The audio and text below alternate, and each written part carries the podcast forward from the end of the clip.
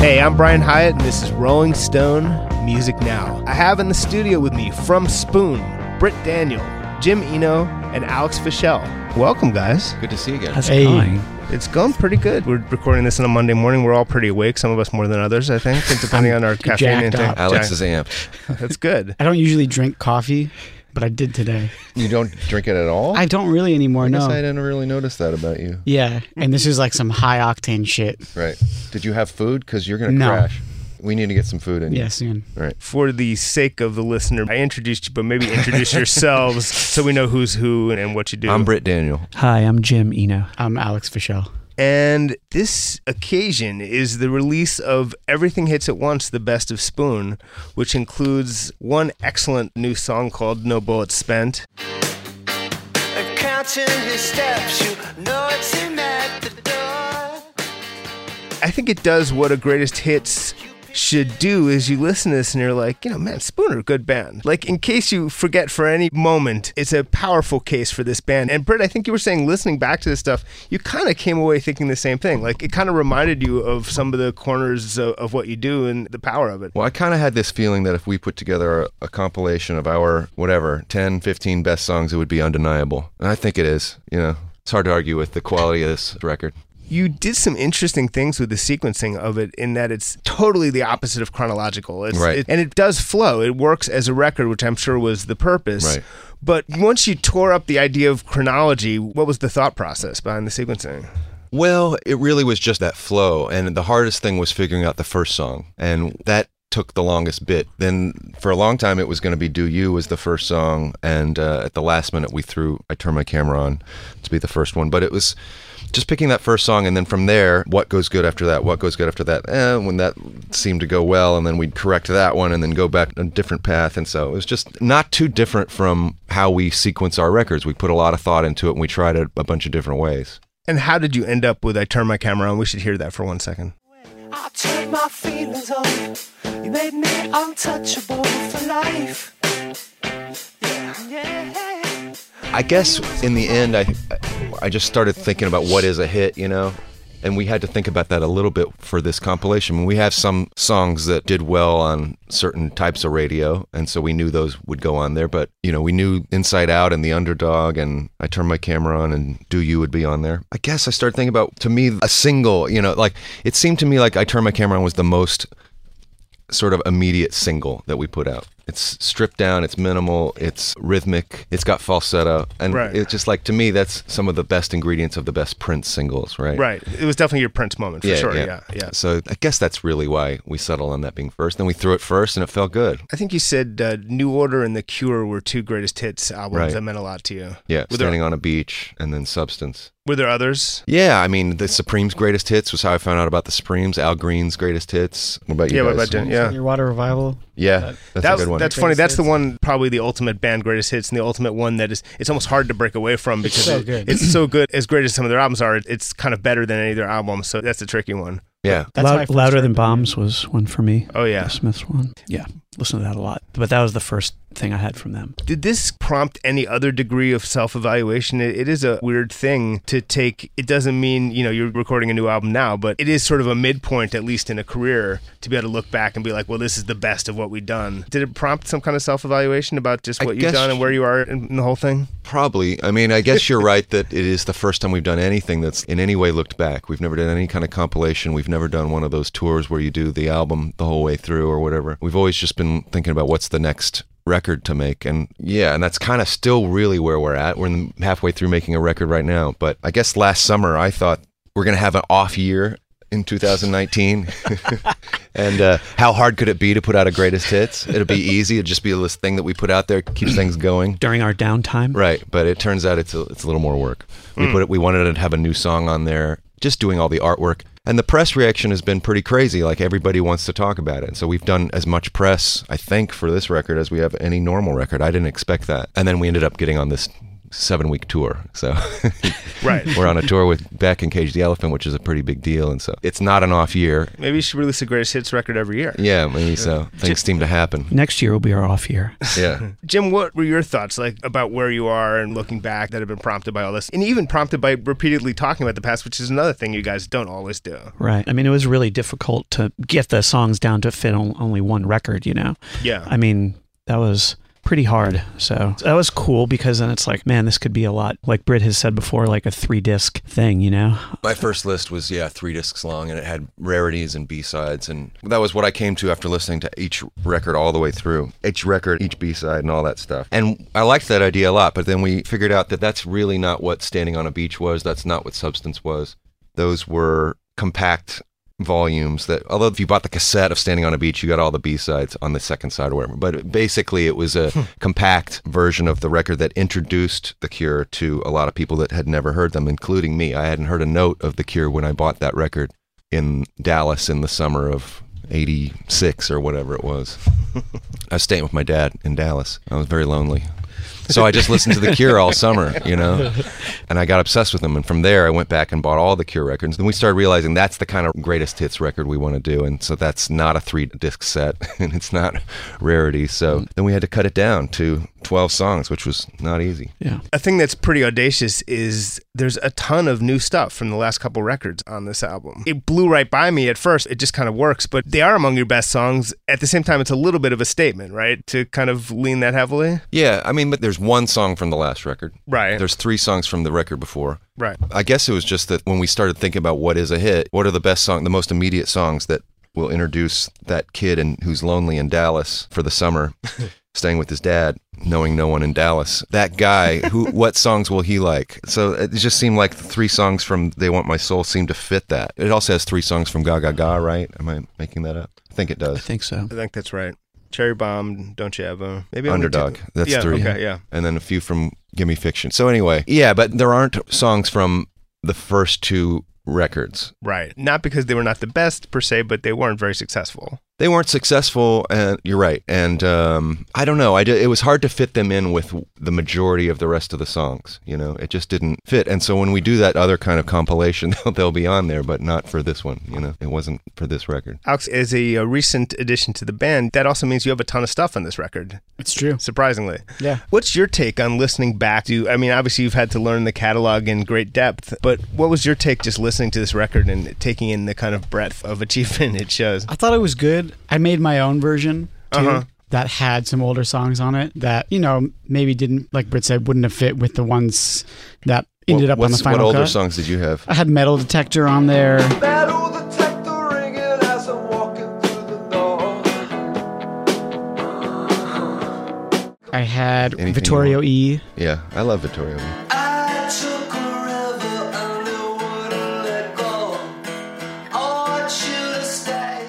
But yeah, the 45 minute cut was was really tough to deal with. I kept going just like three minutes over, two minutes over. hmm So that's not going to work. Well, then you edit the songs. Well, that's Cut- them cut 'em in half. that's a whole whole other step. Right. I mean, one thing about not including the stuff from the first couple albums is you also had quite an evolution. There was a moment when Spoon kind of reinvented itself. Right. And you linked it to a bunch of things. That part of I think, was listening to Get Happy by Elvis Costello. Uh-huh, right. Yeah. How did that work? And that's kind of what I was trying to say on my last point. I don't think I made it very well. That stylistically, the band changed quite a bit going between album two and album three. Album three was sort of became the I don't want to say blueprint, but it, it, it we, Jumping off point as far as like, Yeah, we do. We things changed a lot. Before that, we didn't think anything was cooler than Wire, and we didn't really want to move beyond that, you know. Uh, but yeah, but then uh, yeah, you're right. The summer that Series of Sneaks came out, my girlfriend Eleanor had this tape of "Get Happy" by Elvis Costello, and I'd never heard that record. And it's I started making all these connections between new wave and Motown and the oldies radio station, which I happen to always be listening to in Austin.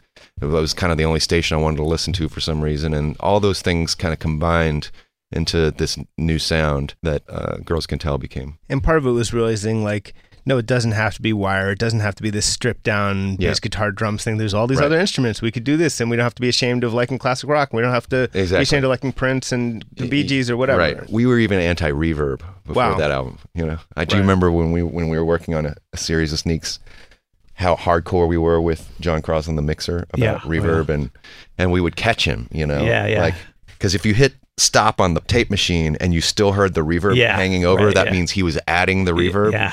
And we go, ah, See, that's some weird '90s thing because I just did a thing, very different band, but I just did a thing about the first Weezer album, and those guys, they never were an indie band, but they had some idea of vaguely trying to have indie credit in their first album, and they refused to have any reverb on their Yeah. first album. Yeah. Some kind of '90s There- idea. That there was, a lot of weird stuff going on in the 90s, right? I mean, you couldn't put on a show. Everything was too flamboyant, and everybody was very grunge damaged, you know? It also meant that big guitars were meant to take up a lot of space on the record, Yes, not leaving right. a lot of room for groove and a louder bass kind of thing. And that was another idea you had to get past, I think. Yeah, and our sights were, you know, what we knew was we got into this to play shows with our friends in bars in Austin, and it was very, very small places, but it was the scene, and that was everything. You know, that was my friends, the Teen Titans and the Wannabes and Sincola. That was kind of everything I wanted to do was just get up on stage and be on stage on the same gig with those guys. We didn't really have our sights set higher, you know.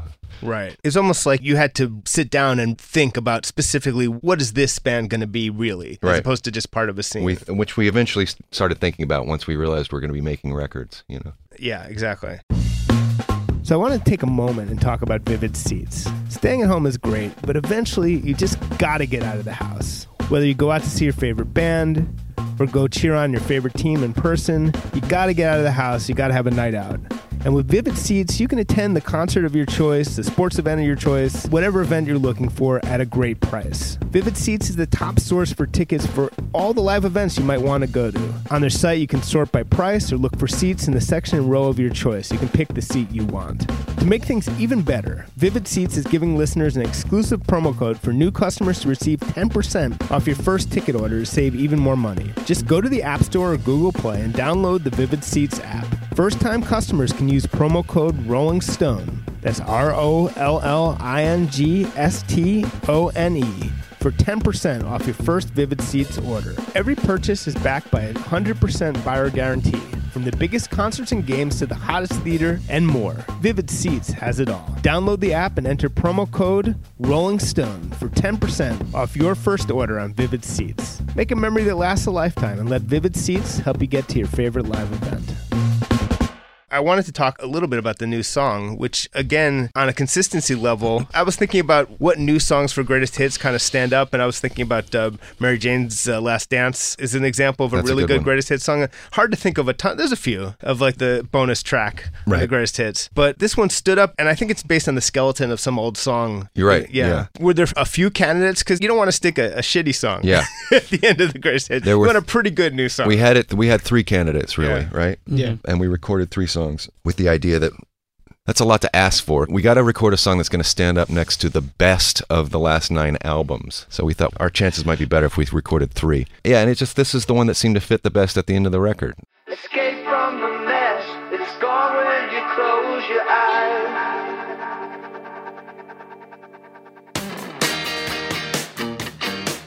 Were those sessions separate from the new album sessions, or was it was it somehow connected? Did you call some stuff that's intended for the new album? Yeah, it was all kind of the same process. It was when we started recording the album and then figured out that's the one that works the best. We mixed it and then we just kept recording more new songs for the new album. A number of the songs on the hits album are recorded with uh, Mike McCarthy, your Right. former producer, who made some great stuff with you guys and also drove you guys insane. I remember you telling me, and I think some of that sonic perfectionism led to uh, transference. Your 2010 album was kind of a reaction to that, Right. and then so I mean that's how bands work. You're always reacting to one thing Yes. and reacting to the reaction to it. That's the way art works.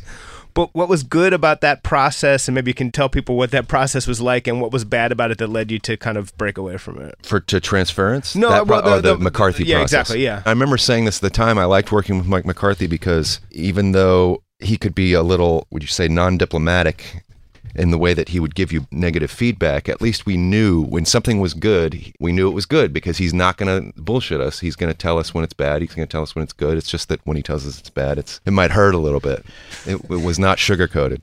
Give us an example of negative feedback. Uh, I got one. okay, go ahead. Um, we were recording "Summon You," and I had this idea to do it like a PJ Harvey song, and these guys humored me. I could tell it probably wasn't going to go well, but we started recording it like that, and then Mike would do this thing.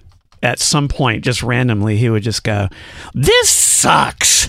Yeah, and that would be his way of being like i'm not doing this anymore yeah. this is and i'm like okay well you're right it does suck so let's do it the way that these guys wanted to do it but Maybe um, not the way we would say it to each other now. yeah no Yeah. no We'd say, I, we wouldn't Well, even we tried this. yeah we know? wouldn't even say it to each other back then Right. mike would just always Or what about the good stuff when he let you try a mix? You remember that? oh one? yeah that was So he- that's very visual though but we should tell that story So That's he he lets uh, Jim try to start a mix when we were. It's like, yeah, Jim, why don't you just take a shot at this mix? Why don't you go do this? Jim you know? spends quite a bit of time. Mhm. I think maybe we went out of the room. He Yeah, came back. yeah, Jim is back there. He's you know a mastermind. He's pulling up this fader, that fader. You know, we're doing it on an analog desk, so it's a real actual faders, right? Yeah. Uh, He gets it all set up. I'm like. Mike, I'm ready. Mike, Mike- you, why don't you check play. it out? What do you think? he Mike listens to what like 30 seconds of it again. Yeah. And then just grabs all the faders and pulls them all down With both forearms. with both forearms. Pulls them down like this. And didn't say a word to me. And then starts redoing the mix. and I'm just standing behind him like crushed. Yeah. you know? where those faders were, where Yeah. there was a lot of you know ins and outs, a lot Yeah, of detail yeah. put into that. But we made a lot of really good records with Mike McCarthy. I, I want to work with him again at some point. I'm in good touch with him. He's a lovely guy in his way, Yeah. and um, He's a great engineer. Great engineer. He's like gets great sound. we made you know we made amazing records with him. Yeah. So and it's weird because something was working there. you and know? you're you're very detail oriented yourself, to say the least. There's a kind of multiplication factor happening there. I would right. imagine. We we had something going for sure. It took a long time. He works a lot slower than a lot of producers. Should I say that? I mean, maybe he's working faster now. I I'm don't not know. sure. Yeah. Maybe we were just slow. yeah. I just remember when we got the master for the greatest hits, like everything hits at once. Just that I was Which like, is one of his songs. yeah, I'm like, great. This song is like sick and it holds up and everything, and there's so much space, but everything is Yeah. tough. I mean, that was one know? of the first things we did with him. This Yeah, so- 2001, 2001. yeah. yeah. It's pretty cool to hear that. So, if you don't mind, let's go through some of the songs on the Greatest Hits album. We talked about I Turn My Camera On. Let's talk about Do You, which is from 2014.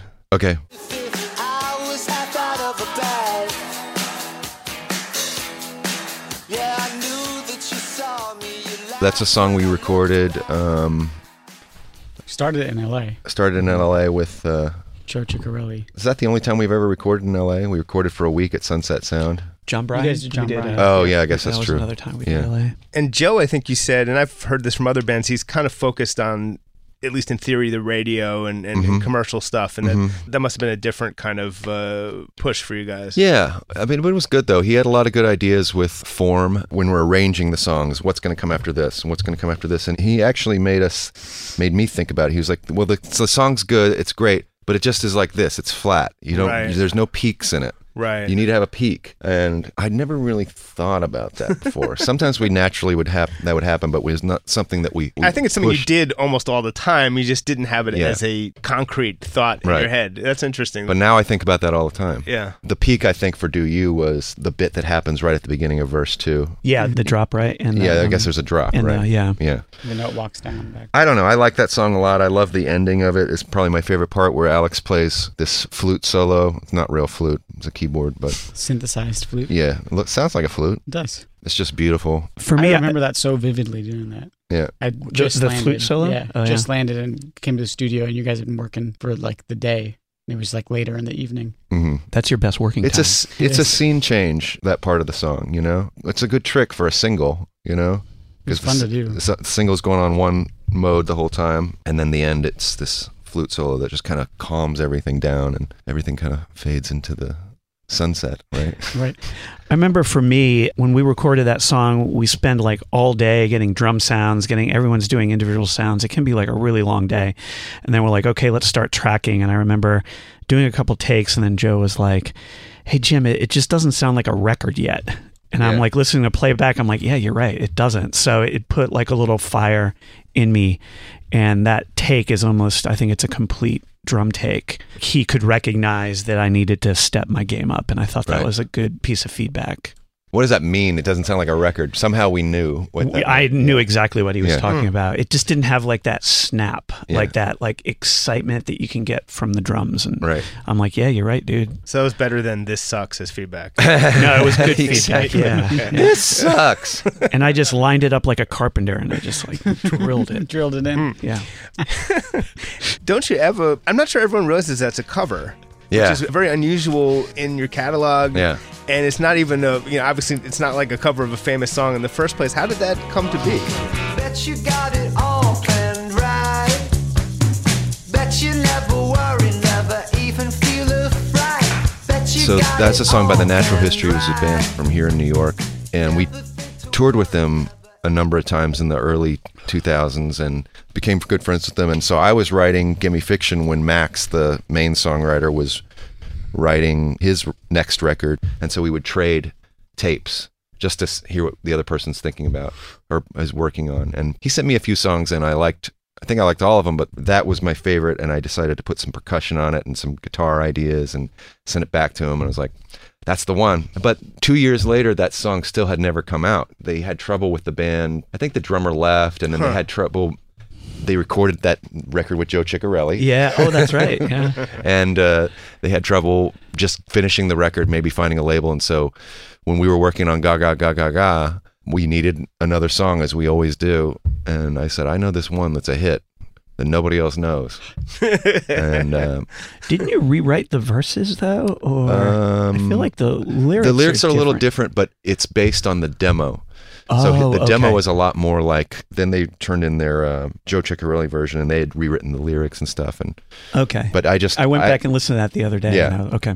so that's what the demo was like. I loved the demo, and uh, yeah. So then you know, I said to Max, "Is, is it all right if we do this song?" I think maybe legally they have the right to do it first. Right. You know, to put it out first Sure. if it's their own song. That's some kind of weird rule. And he was like, "Yeah, that's fine." so yeah, it, it worked out. Yeah, I listened to their version. And I was like, that sounds like the cover. Yeah. Which is unfortunate. It's unfortunate, but that's just how it works now. Everybody should hear their demo version. It was pretty great. Hmm. Should be a bonus track. That'll be on the three disc Yeah. outtake thing. So, Inside Out, another song from 2014, and again, audacious. I mean, like you front loaded with with new songs, and and it works. Time's gone inside out.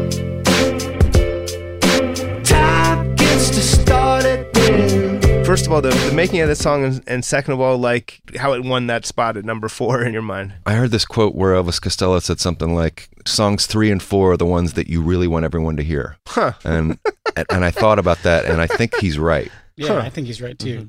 because you start off with something that is good, but everybody's excited to hear that first song. Yeah. you know. and then number three or four is always that's kind of like the heart and soul of the record. So I don't know. Inside Out is is one of the most my favorite things we've done, and uh, has a certain mood to it that's uh, I don't think we've gone to in any other song, and I just wanted to feature it. But what was the other part of the question? How the song came together How it came- place.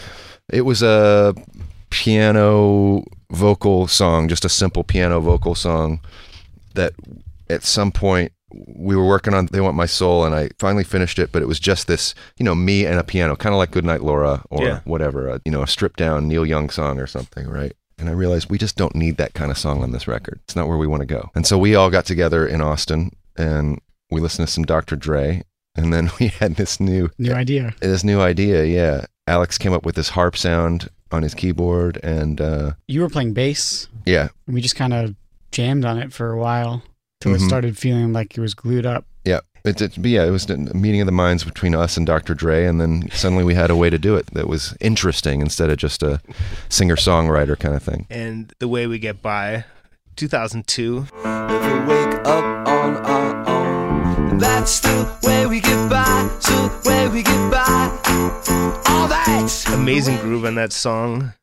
How much of the groove was built into the writing of it? How much of it came, or was it a similar thing where you had a different arrangement and it was added on later? The piano was the same. Yeah. Piano was the same part on the demo, and uh, I think we just started that one out just recording the piano, and then you recorded drums. I think so, We yeah. didn't have an idea for the drums. I think so. Yeah.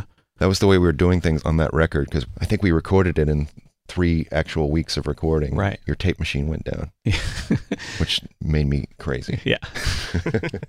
'Cause we have our producer, our big name producer, Mike McCarthy. I say that with a little bit in jest, but he had other things he needed to do. He was working on Trail of Dead, and so we only had him for a limited amount of time. And during this limited amount of time, Jim's tape machine goes down. And so I was freaking out. But anyway, we yeah recorded it first, and then came up with the groove. Yeah. you know, piano first. What were your demos like? Were they like four track or yeah, four track cassette demos, and I still do it that way sometimes. with a drum machine or just would would Uh, would you sometimes drum put down- machine. I think that around that era, I was just doing like a click, you know, like just a kick by itself or a stick click, just so I would have it in time. Are they interesting enough to merit a Pete Townshend scoop type release? Or are they really just for your ears only? Your old demos. We've put a lot of them out on, you know, when we do deluxe versions. I've heard some here and there. Yeah, we did the deluxe version of Gimme Fiction and put out a ton of demos with that. Picture yourself in a living room. I was with someone who would, was not a hardcore music fan, and uh, the underdog came on, and they were like, and they're like, I love this song. I, I never. They're like, is this Billy Joel? and I was thinking about that. It's probably not what you were ever going for, but it, it's kind of a compliment, I think, to that particular song. Yeah, he's done some good stuff. He's had some hits. What it underscored to me is that at your poppiest, you made songs that in perhaps under slightly different circumstances would be enormous like top 10 mm-hmm. hits, you mm-hmm. know, whereas now they're hits in their own different way. Right. But it's just a fluke of whatever the business and timing and, yeah. and, and perhaps even your own goals. That song in particular, that's a super commercial, rock solid genuine hit under any circumstances. I don't know if it felt like anything like that. when Yeah, I was gonna, about to say funny. We had no idea when we were recording it. We almost left it off the record. Why? The rest of the record was more like slightly dubby, reverb heavy, lots of effects, and the rest of the record was recorded by Mike. Underdog is the one recorded by Jon Brion, Jon right? Brion. It was the first song we ever recorded not on tape. You can tell the difference. First the reverb, now this. You're Yeah, losing yeah. all your yeah. so maybe the three re- those reasons combined, we were just like, eh, I don't know if we need it on there. I guess we just wanted the album to not be that short, and so we put it on Right. number seven, not the th- heart and soul of the record. number seven. You said something funny about Jon Brion, which is that we weren't sure that you needed to work with him because he was like an LA guy who loved the Beatles and you loved the Beatles enough. You didn't need any more Beatles Yeah. love kind of thing. Yeah, yeah, yeah. That's true. I was already obsessed with the Beatles. Why do I need that? but yeah, he brought a lot to that recording. You know, he played the bass on that. He played that Barry guitar. Those two things kind of make it. What is the kind of core of his ability? Jon Brion. Yeah. I mean, he, he oof, so many abilities. Yeah. I think of him as an arranger primarily, but I could be wrong. He can play anything. Yeah. I'm not sure if I've ever been around a musician like that. Yeah. Maybe the closest thing to a Prince like musician that Mm. I've been around personally. He can play anything, but also he doesn't hold those parts dear. So, like, if we were like, I don't know if that's really working, he's like, okay, cool. How about this? Yeah. You know, like he would move on fast. He would just come up with something else. It wasn't precious. Yeah. Really exciting to work with. Yeah, a lot of fun to work with. Hot Thoughts, the newest old song on the record, then the brand new song from 2017. tight, twisted inside. Hot thoughts all in my mind and all of the time. That was a strong album from two years ago. How'd you pick that one track from that from your most recent album? Because it's harder to get perspective on an album you just put Mhm. out. You're right. I guess just because it was the biggest hit, right, from that From record. album, yeah. That's the one that seems the most like a single to me again. I don't really know how you define that. It's but harder and harder to gauge, but yeah, Yeah. yeah, Did you literally look like it had the most streams, like that kind of thing? I think it does have the most streams. I think it but does. Yeah. The most streams from that album. yeah, Yeah. yes. But that's often what happens when it is the first song that came out. It was the first single that came out. Anyway, yeah, it just seemed like the most like a single to me. Yeah. Rent I Pay, another one from 2014. Alex, do you have any memories of that one? Yeah, I remember being super surprised hearing it because we had been working at Fridmann's up in upstate New York for a while, and there's two studios kind of there. that's. Dave Fridmann, right? Yeah, Dave Fridmann. Yeah. There's kind of two studios there, and we had been I don't know if we were like mixing stuff or working on other stuff in the main studio, and Britt had been working on vocals mostly in the second studio. So I didn't really know he was working on this song, and all of a sudden he came in with Rent I Pay. And I was like, well, when did this happen? I had no idea you were working on it. Over yeah, there. back in the back room. Yeah. Yeah. And it sounded awesome. already. Yeah. So I was super excited. So you just kind of wrote it from scratch in a back room of the studio? Mm, We had played it maybe in a different way yeah, it was it existed as a as a waltz that we Right. worked on many many months before. I do remember seeing you kind of like shuffling fast, like between the two studios while that was happening. Like you Uh-huh. were excited about it too as you were doing it. Uh huh. Yeah, I knew something good was. Going Yeah. on. We tried it as a waltz many months before, and then I think somehow we quickly ended up that devolved into some session where we were playing "One Man's Ceiling is Another Man's Floor" by Paul Simon, and then we just forgot it entirely because it just that didn't sound so good. Yeah, I totally. It was like we were trying to. It was almost like a bluesy kind of thing, which we just weren't really nailing. Is that something that happens often that a, a cover is attempted? Sometimes it's fun. It can get you in the right spirits. With that one, we didn't do it so good, you know.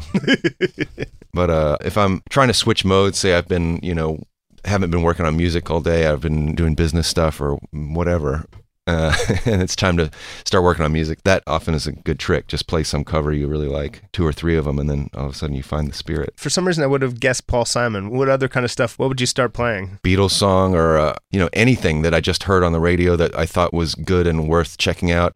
Who's for good? You got that cherry bomb. You got your Cherry Bomb, another really strong song from a really strong album, and kind of a classic rock song in a way. Could be a classic rock song. What do you remember about actually writing and recording that? I know we've tried it a bunch of different ways. We recorded it with Jon Brion and we didn't like it. Right. It was more like the space rock version. And then I came up with a some piano version that was a little better, but Mike didn't like it. Oh, right. yeah. And then I went and did a writing trip out in the coast of Oregon by myself for a week and listened to the best of the Supremes as I was driving out there and I was like that's there's got to be something there. So Hmm. kind of made it more of that kind of groove. The writing trip, have you attempted that often? Uh-huh. Yeah. So- little retreats. Yeah. So what do you do? You're by yourself Yeah. and you're with now Alex will come sometimes, but yeah, usually I would go by myself and just cut off communication and just do music the entire day. I'm awake, basically. So what would you bring? Like a just enough to demo, like a yeah, guitar. bring a guitar, a keyboard, some a tambourine, you know, maybe a drum machine. Yeah, just get locked up and focused. That's sort of like uh, you know checking into the Brill Building office or something, and, Right. and just having the day. Yeah, Does it always work, or do you sometimes hit a wall that week and just come away with nothing? uh, I can remember one time I hit a wall. Yeah. Depends on where in the process you are. Early on in the album, That's sort when of you don't like, have as uh, much you to know, work with, it's, it's harder to just get started. office or And something, later or on, just I remember that writing trip like Yeah. it Does it always work, or do you sometimes done. hit a wall that? Don't have as much to work with, it's, it's harder to just get started. And later on, like I remember that writing trip Got was nothing super is productive. I actually got tons one of my favorite. Got nothing is actually one of my favorite. One of your most unabashedly uplifting and one of your most Right. unabashedly, Lyrically, at least uplifting. lyrically, yeah. Something Lyrically, rare, at least lyrically, yeah. a rare case Uh, of rare- you exhorting us upwards. A rare case of you directly in in your your lyrics. Uh-huh. And I remember talking lyrics. about writing that Um, one, but tell me if you I remember remember talking where the that one, sentiment but came tell from. me if you remember- ended up writing it. I start off with this little guitar ditty, and then when I came up with some lyrics for it, it was I got nothing to lose, but ma ma ma ma ma. You know, it was sort of the typical way you use the term. I got nothing to lose. Right. It was like kind of some bravado, Right, right? I can't remember what the rest of the line was, but when I came back to it a week later, it's like, eh, I can do better than that. Mm. It, It- came from the desire to subvert the cliche. Yeah, exactly. So, so you backed into being uplifting. I got right? nothing to Yeah. lose but darkness and shadows. Yeah. Yeah, And how about recording it? I backed into it. You're right. Yeah, yeah. you forced yourself to be uplifting. All right. Any memories of actually recording that one or the arrangement or anything like that? Mm, we recorded it first. It Like, was one of the few songs that we played live a lot, right? mm, is it Yeah, and then we before went. we recorded it? Yeah, and then so we went in with Nicholas at Rare Book Room, I think, Okay. and uh, did it. I think we did like guitars, bass, and drums together. I think Yeah, that initial part went faster than a lot of the other songs because we had been playing because we live. play it live. Yeah. Yeah. It's funny. I keep hearing while you're promoting this album, people saying that Transference was like not a favorite album of people. I really love that album. I Mm. don't know, and Same. even even you've kind of maybe downplayed it a little bit. How do you see I understand record? why a lot of people didn't like it who were really into the underdog. But yeah, I mean, it's, it's Alex's favorite. Yeah. I think if you're like a music fan, like you love music, you're going to love that record. I just think there's something about it. It has this quality that's just kind of such a good snapshot of like what was happening at that moment. Sonically, the whole thing. It's So cool. Yeah, I agree. That's one of those things. It's always weird when you're not aware what the consensus is, and then you find out the consensus. You're like, that I do not agree with that consensus. But uh, jumping back because the album jumps around like that, all the way back to 2001, everything hits at once. Thinking back on my mind. And again, this is Spoon redefining itself at that point. For everything hits at once. Yeah. Well, I'm on Yeah. that album. Yeah. Girls can tell. When that one came out, I did know that it was the best thing we'd done, and it was definitely different from what we'd done before. And the hard part about it was we knew it was the best thing we'd done, but we couldn't find anybody to put it out for a long time. Right. It languished in limbo for like a Yeah. really long time. Yeah, we did a first version of the record in '99 and tried to get anyone to bite, and nobody liked it. The only person that liked it was Mike McCarthy and Gerard Cosloy from Matador. Yeah, so we couldn't get anybody to, to, that wanted to put it out. Gerard wasn't really biting. He liked it, but we had already worked with Matador and we had left Matador, and so he ended up starting a record label and putting it out in Europe, some label called One Two XU. Huh. I think one of the other things that's unique about this record, and we talked about the lack of chronology, is when you have a chronological greatest hits record, you get to see the evolution and development of the band. And you again like deliberately kind of went against that instead what you see is a band that's done a lot of different things but is incredibly consistent both in quality and with a lot of varying sonics but it does fit together which is interesting i don't know if they were trying to make that point post the first two albums the catalog does lock together nicely if you listen to it kind of all in a row Right. You put it on random. exactly yeah Yeah. yeah We weren't specifically trying to make that point. Yeah, I think it hangs up like that. It holds together. Did you experiment with a chronological thing because it is very unusual what you Yeah. Well, the three disc version was chronological. Right, Yeah. right. It had rarities and all that stuff. I don't really want to go into how we made the sausage, but it was it just wasn't it wasn't going to work that way. Hmm. It just wasn't going to work that way. you just didn't like the album that way then when we would start off the record with everything hits at once, right? It wasn't a good flow that way. Yeah. It is interesting we touched upon it, just this idea of making songs that in another universe would be like Justin Timberlake in the 2000s level hits, and yet that's not exactly the career you've had. I've discussed this with other people. It's like, in some ways, it might be better that you never had like a top 10 hit on a major label because then that defines you, and then you're always kind of either run away from it or everything else is a disappointment. And so I don't know if this is the kind of thing you've thought about. Like, the more steady career that you've had is a superior way of Well, the one thing I thought about is that when we started, once we, Girls Can Tell came out, that was the first time that it felt like the wheels weren't falling off when we put out a record. It felt like things were kind of happening. It was good. People were coming to see us. And from every record on, it just kept getting bigger and bigger and bigger. Each one was a, a little step, and we'd get to do this thing that was different. And so, all those things we appreciated along the way. Oh, this time we're actually getting to headline shows. This time we're actually selling out the Bowery Ballroom. Now we're selling out Radio City Music Hall. So each step was appreciated, and it just, it, I don't know, it felt like a triumph instead of. Uh, I do know, you know, there's some bands that come out straight out of the gate and they're huge, and the next record doesn't do as well, and it's a, they don't know what to do with themselves. It may not be the worst problem in the world to have, but yeah, for us, it, it worked well. We did appreciate it along the way. So the thing you keep saying about the album that you're recording is that it's has a rock and roll vibe, and then I think in one interview you said we keep saying it has a rock and roll vibe, and I'm not sure what that means. So, what is the deal with this? and new then we album? and then it started sounding kind of dubby the last time we worked on it. Yeah. Huh. So I don't know what's going to happen, but what is a rock and roll vibe? I guess the last record was pretty keyboard heavy. We still thought that was a rock record in a way, right? But This is going to probably be more guitar heavy. yeah, guitar heavy, maybe less finicky, you know, less less particular. Huh. Yeah. I think you're always saying that though. Oh, really? Yeah. yeah. and it never comes true. I think there's some idea in your head that you're trying to get away from your own finickiness and, and perfectionism. Right. And that it never quite lands there. Well, or, okay. or, or, Something to strive for. alternatively, it's an ongoing process of being less finicky. I don't know. In a way, Transference was, and that was the last time you and I really talked. I mean, that was a less finicky record than Ga Ga Ga Ga Ga for sure. It was it had some ugly bits to it, and we had specifically left on the parts that were accidents and What I would say is that you then progressively made a return to finickiness Uh-huh, in the following okay. two records. Right. Not Well- that I love the finickiness. So Yeah, yeah, I, yeah. you know, I think actually this particular record, the greatest hits record, is kind of a tribute for the most part to that side of you. right, yeah. We could do a whole other compilation that was the what would you call it? The dirty hits. The dirty hits.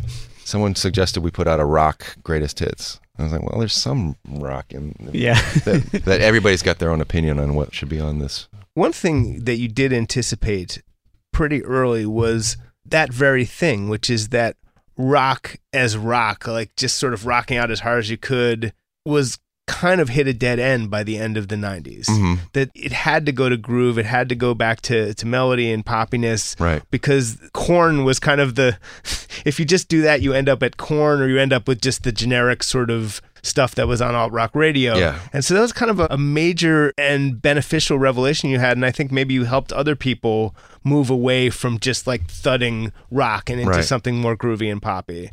Yeah, I just realized that a lot of these songs are written on guitar, and then the formula was then you distort the guitar, and it's a rhythm guitar distorted. That takes up a huge chunk of the, the space in a track, and then that's just like the sound, you know? You take that away, and then you got bass and drums, and you're stripped down, and you can just kind of start in this new world. As we uh, hit the end of the show here, is Spoon just gonna keep going? Is the idea I think that- forever, yes. Yeah. Is that really the thought that just as long as you can? I don't know. I can tell you we're going to make one more Spoon record for sure. We're halfway through it. Almost halfway through it. What percentage are we at? It's going to be done in like two weeks, right? No, no. I got to write another song, you know, or Gotcha. or five. Mm. Maybe there's a demo from another band Yeah. they have floating around. That's the shortcut. it only happens once, I think. All right. Check out Everything Hits at Once, the best of Spoon.